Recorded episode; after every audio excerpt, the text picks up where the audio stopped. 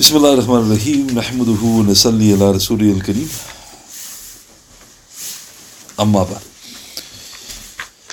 Alhamdulillah Today is the 16th of April in the year 2023 and Alhamdulillah we moved on to the 25th blessed day of the holy month of Ramadan and I've reached verse 35 of Surah Al-Ma'idah so, to spend the session on this blessed verse. So, to mention the translation, O you who believe, do your duty to Allah subhanahu wa ta'ala, seek a wasila unto Him, and strive with might and main in His cause, that you may be successful. So, like I mentioned yesterday, some of the Salaf mentioned that the wasila are your good deeds. I to get the help of Almighty Allah subhanahu wa ta'ala. So also in Ruh al-Ma'ani, Abdullah ibn Abbas, he commented upon this verse anhu, when he said, Al-wasila signifies al-haja, i.e. the need. In which case the meaning now is you must seek what you need by appealing to Allah subhanahu wa ta'ala, for in His hand are the keys of the heavens and the earth.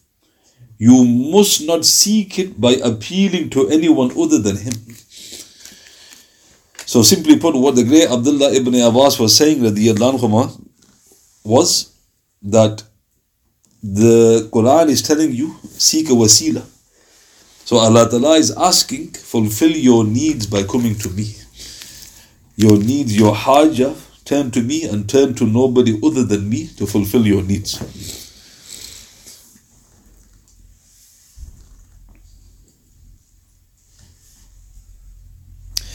And also, if you look at Surah Fatiha, the fifth verse, so Allah subhanahu wa ta'ala, which we at least say 17 times a day,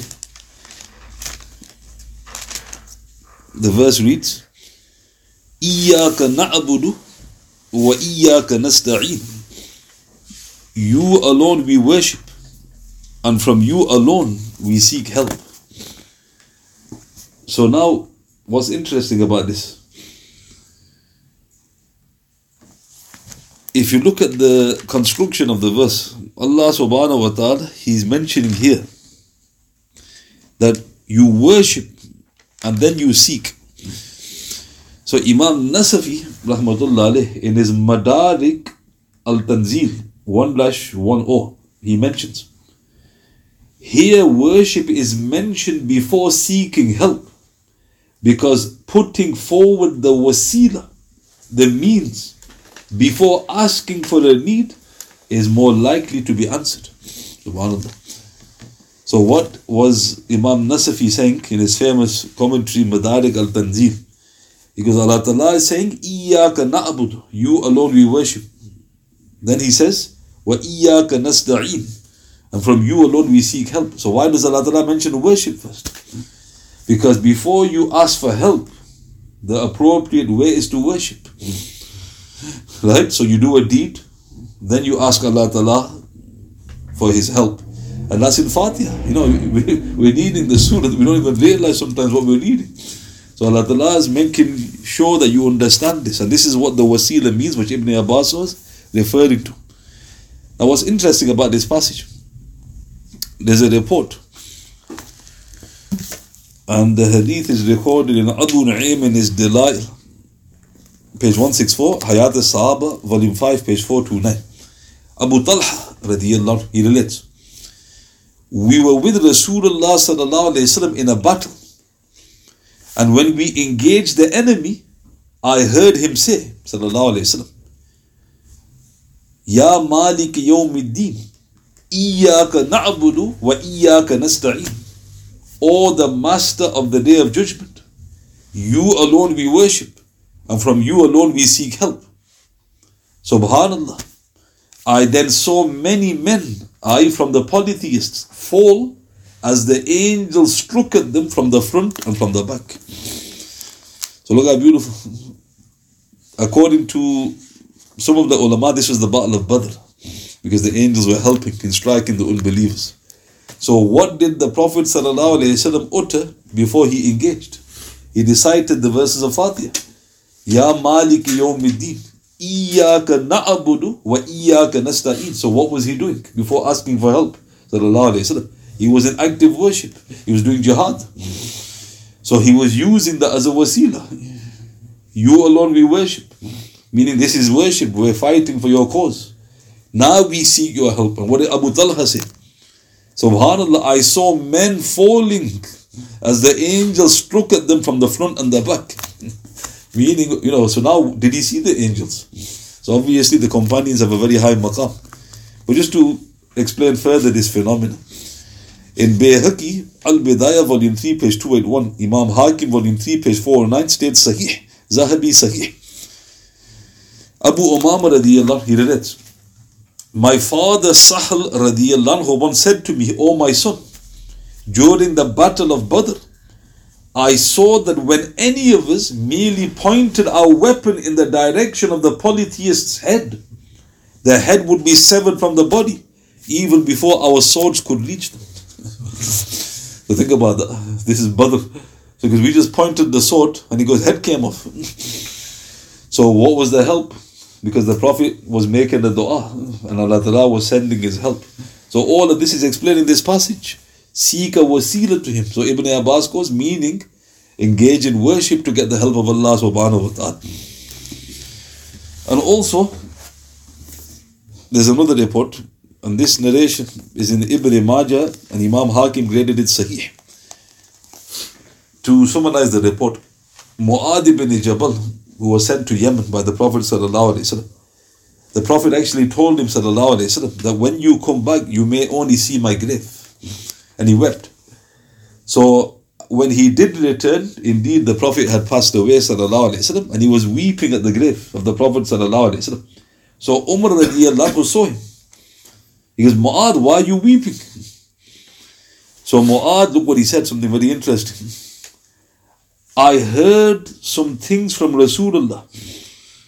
He said, Sallallahu Alaihi Wasallam, the smallest riyah is shirk the smallest pollution of your deed is associating partners with Allah.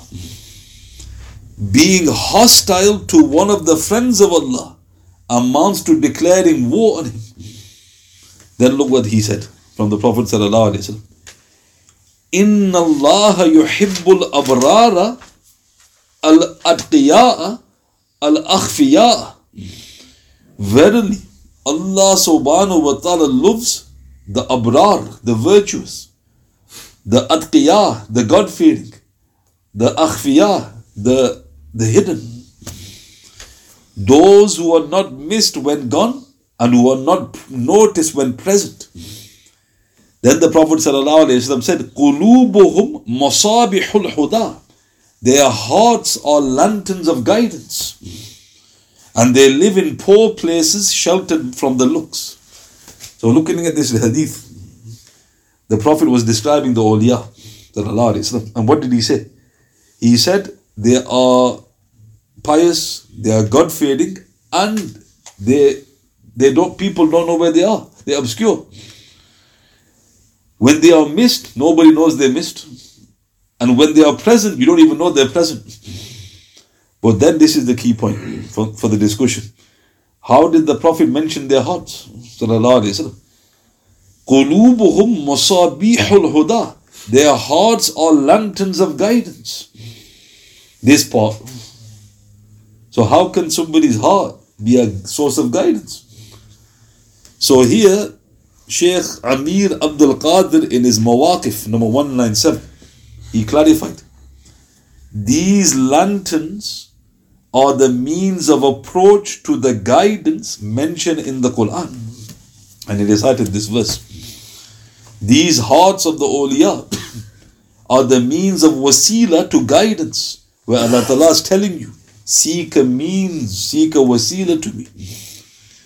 Thus the Shaykh said, it is by visiting such people, number one, through their example, number two, And number three, their teachings that the aspirant will be able to find the path leading him from his inner darkness towards the divine light. So, what was the Shaykh simply saying? Shaykh Amir Abdul Qadir, in his work Mawaqif, number 197, he was saying, the awliya's very presence is a means of guidance. Because their hearts, the Prophet described them as hearts of guidance, the lanterns of nur of guidance. They don't have to say anything. They don't have to say a word, but they will cause guidance by the permission of Allah subhanahu wa ta'ala. So what's been highlighted? One of the greatest wasilas to get your needs fulfilled is to keep the company of the righteous. So let's mention a few things. And this is again strange when people say, "What's the what's the blessings of good company?" Don't mention good company. Just talk to them like this. Brother, are you committing sins? And he goes, Yes, astaghfirullah, I'm, I'm, I'm a sinful person. Do you find it difficult to do good deeds? And he goes, Brother, yeah, you know, my iman's weak. So you say to him, I've got a very easy formula to sort that out. So the person goes, Please give it me, I need it, brother. What is it? He'll keep the company of the righteous. Then he'll give you that glazed look. Because what's that to do? Because when you're in their company, what becomes easy? Good. You don't want to do good, but because they're doing it, okay, I'll join in. Right? You know, they'll they just like the good becomes easy. And what becomes difficult? Sins. So what you want to do something that you normally used to, can't do it. Why? Sheikh's here. Astaghfirullah, what are you talking about? If there was no other blessing of the righteous than that, what else do you need? Somebody goes, Look, brother, I need good deeds to become easy. I need evil to become difficult. Keep good company. That's number one. That's the wasila the Shaykh was referring to. Number two, in Sahih Bukhari, what did our beloved Messenger say? Sallallahu Alaihi Wasallam. He goes, The owner of camels, or the one who looks like the shepherd of camels, the owner, he grows arrogant. And the owner of goats or sheep becomes humble. This is part of the hadith. Question Can a camel talk to you? If you can, go and see a psychiatrist. Why has a creation which I can't even understand, neither can I speak or he speaks to me, why is it affecting my character? Why is it making me arrogant? The Prophet told you the answer. Sheep and goats, how is that making me humble? So one of the sheikhs of the hadith, in fact many of the sheikhs of the hadith, they comment, if the company of animals affects you, what about human beings? When people say this is what shaitan whispers, no, no, no, no, no, I'm alright, I'm alright. How are you alright? You're surrounded by shaitans. No, no, no, I know the line not to cross. That's shaitan telling you that. Are camels affecting you? Making you arrogant? What's that shaitan gonna do to you? You probably lose your iman. And the same with, you know, good people. You know, think about that. Number three, in Sahih Muslim, the Prophet was traveling, sallallahu alayhi wasallam, and all of a sudden there was a stubborn camel. So one of the companions cursed the camel. Because, God damn it, I would say today, God damn it. So the Prophet ﷺ said, Stopped. And he said, Get off the camel. And then he said, I will not allow a cursed animal to accompany me.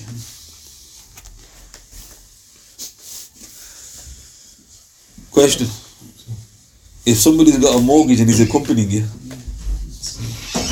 is he cursed? Yes, lanat. Somebody's dealing in interest. You're mixing shoulders with him. The Prophet didn't want a camel to be accompanying him. The Sahaba didn't even touch that camel. The, the, the hadith says that he used to wander about in the lanes of Al Madinah. Nobody touched it. They were so scared of it. If you disobey your parents, you're cursed. You're rubbing shoulders with somebody like that. What's going to happen to you? So all of these are famous hadiths, but unfortunately people aren't extracting the lessons from these reports. In Ibn Hibban, the great Hafiz Ibn Hibban, he wrote a work, and in one of his works he said, It is better to break rocks with the righteous than to eat dessert with the wicked. It is better to break rocks with the righteous than to eat dessert with the wicked. Now, what did he mean by that? So, if I told you, come on, let's spend the whole day doing manual hard labor, why on earth would you want to do that? Because you're feeling alright. But then I say to you, but you're breaking those rocks with the righteous person. So Ibn Hibban rahmatullah said, go. He goes, don't worry about the physical because something's going to happen to you. Then I said to you, chocolate cake, chocolate pudding, this, that, flana, tinkler, come on, let's all go. But you're going to have to eat with a, you know, a really sinful person. Would that stop you? Ibn Hibban goes, don't do it. So what were they telling you? These righteous souls. They're saying it's affecting you. Famous hadith in Sahih Bukhari. The one who sells atar, even if you don't buy it, what did the Prophet say? The effects of it, you know, the smell will be apparent upon you. And if you walk past a person who's a blacksmith, you will smell. That's the effects of bad and good and bad company. People, other people detect it. So if other people detect it, what's it done to you? People even say it. You know, you spend the night with the shaitan. Because Peter, you're right. Goes, so, because you don't look the same. I was because they can detect something. That's what the prophet's referring to. So what's happened to you? The impact. And also, look how interesting. Isa salatu wasalam. What does Allah Ta'ala mention about him in Surah Maryam? Surah 19 verse 31. In Surah 19 verse 31, he says something very interesting. and it sounds like he's boasting. He says, alayhi salatu wasalam, وَجَعَلَنِي مُبَارَكًا أَيْنَمَا كُنْتُ And he has blessed me wherever I be. What does Mubarak mean? You'll find out on Eid. right? Eid Mubarak. Right? What does it mean? Because may you have a blessed Eid. That's what it means. Mubarak. Isa salatu wasalam referred to himself as Mubarak. وَجَعَلَنِي مُبَارَكًا أَيْنَمَا كُنْتُ He has blessed me wherever I be. So what was he referring to there? So Hafiz ibn Qayyim al-Jawziyah in his Al-Wabil al-Sayyib, page 94, he said, and he quotes the hadith, I'll, I'll summarize it. The Prophet said that there's angels and all they do is they look for gatherings of remembrance. And look what it says in that hadith. One of the angels says, Oh my Lord, amongst them there was someone who is not really of them. He was in need of something. Meaning he didn't go for the zikr. He was after there was some you know reason. Somebody could help him out. That's why he went. Allah the Almighty and glorious, what does he say? Whoever sits in the gathering of these people shall not be left unblessed. Meaning, his pollution is not correct. You know, everything about it was wrong. But because he's in the company of those whom I blessed, he can't go without being blessed. Hafiz ibn Qayyim, what did he then say? This is because of their benediction which comes to anybody who sits with them. Then Ibn Qayyim recited this. وَجَعَلَنِي مُبَارَكًا أَيْنَمَا كُنْتُ He has made me blessed wherever I be. Because that's the meaning. Meaning, if anybody comes to me, come to me all those who are heavy, heavily burdened, and you will find rest. That's the Bible. Jesus Christ said that. Do we believe that? Yes, because the Quran is testifying to that. All of you who are heavily burdened, come to me, you will find rest. Why did he say, come to me? Not? I will just get my teachings. Because when you go to the, the hearts, the lanterns of guidance. They affect you. Right? The company of people. And now what they found scientifically, which is even more fascinating. I don't know how they work this out. Because everybody has a 12, I think they said feet, 12 feet affection zone. You affect people. Everybody's got a like kind of a a field around them. So if you're 12 feet away from a person, that person affects you without even speaking. How, what's that? Now think about it. If you've got positive people, good people in that radius, they're affecting you. They don't have to say anything. Oh, and you don't have to be close to them, just 12 feet, snooker table away. Just be that close to them. Right? It'll affect you. Science is telling you that. They say positive and negative because be around positive people. But their positive might mean something else. But we mean by that pious, pious people. So note all of this is helping to explain what? This passage. What does Allah subhanahu wa ta'ala say? O you who believe, do your duty to Allah, seek the wasila to Him through your deeds, through keeping the company of the righteous. And I'll just add this. I don't want to spend much time on this because lengthy discussion. I mentioned it off record, but I mention it now.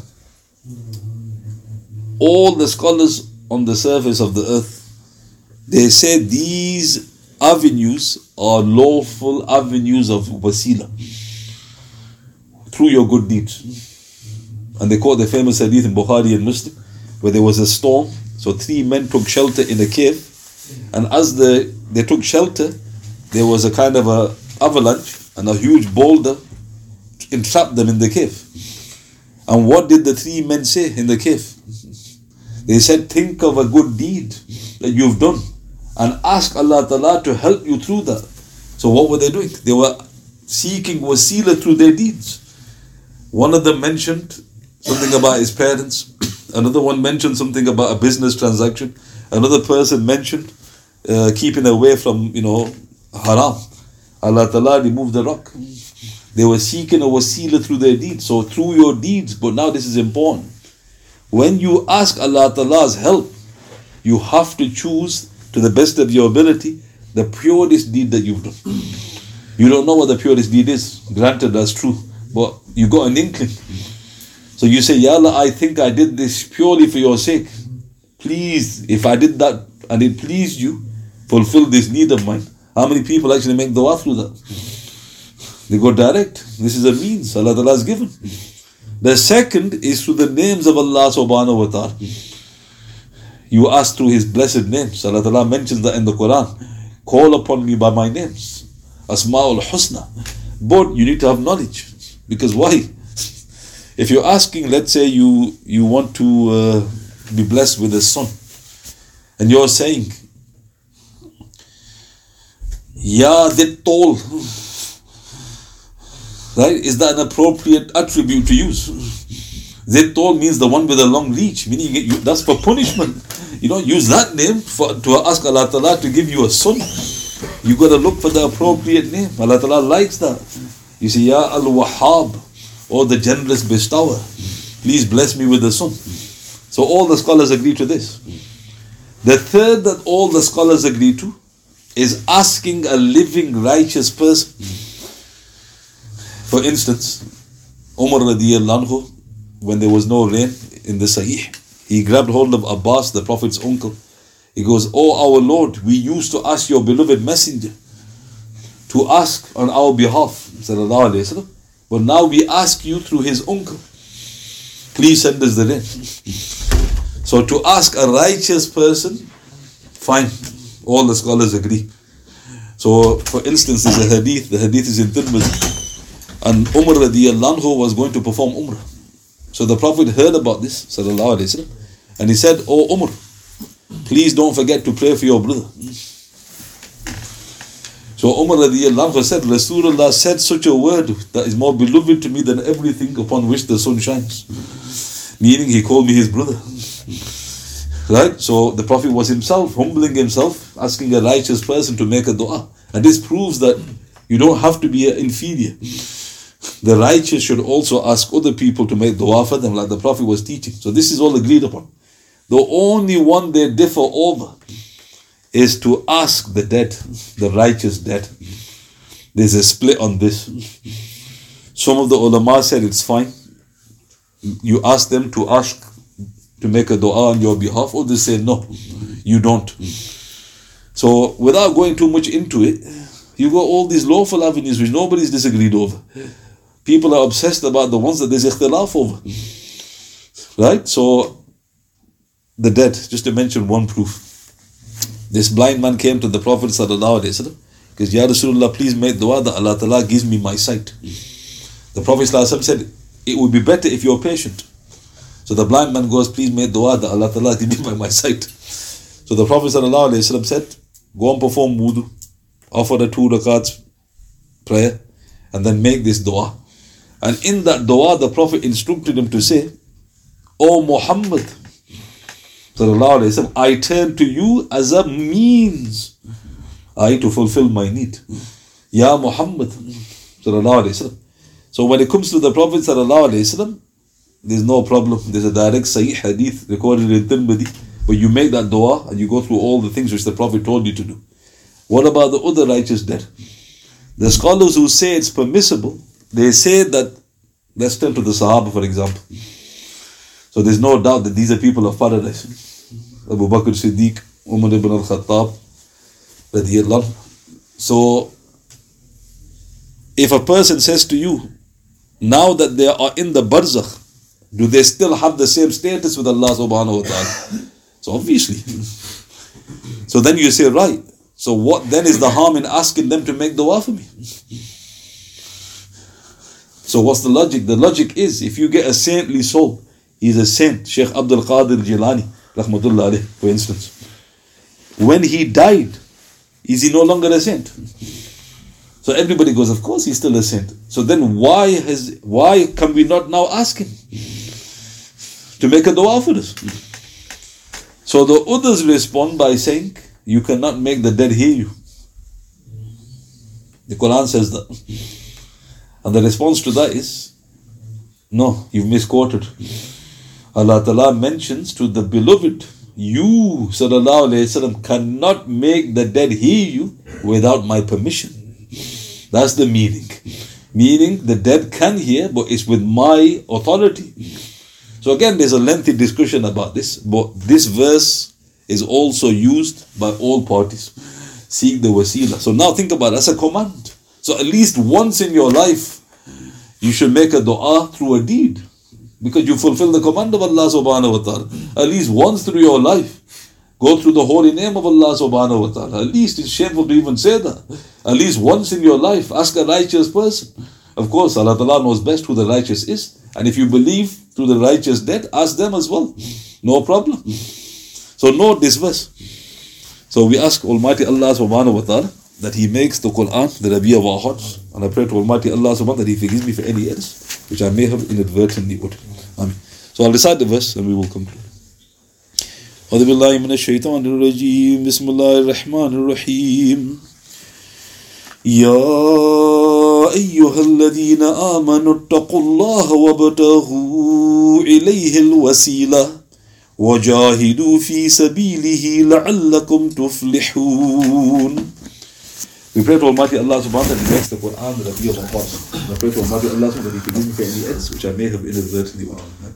سبحان بحمده سبحانك اللهم وبحمدك اشهد ان لا اله الا انت استغفرك واتوب اليك واتوب بالله من سبحان ربك رب العزه عما يصفون وسلام على المرسلين والحمد لله رب العالمين بسم الله الرحمن الرحيم والاصل الانسان لفي خسر الذين امنوا وعملوا الصالحات وواصلوا بالحق وواصلوا بالصبر صدق الله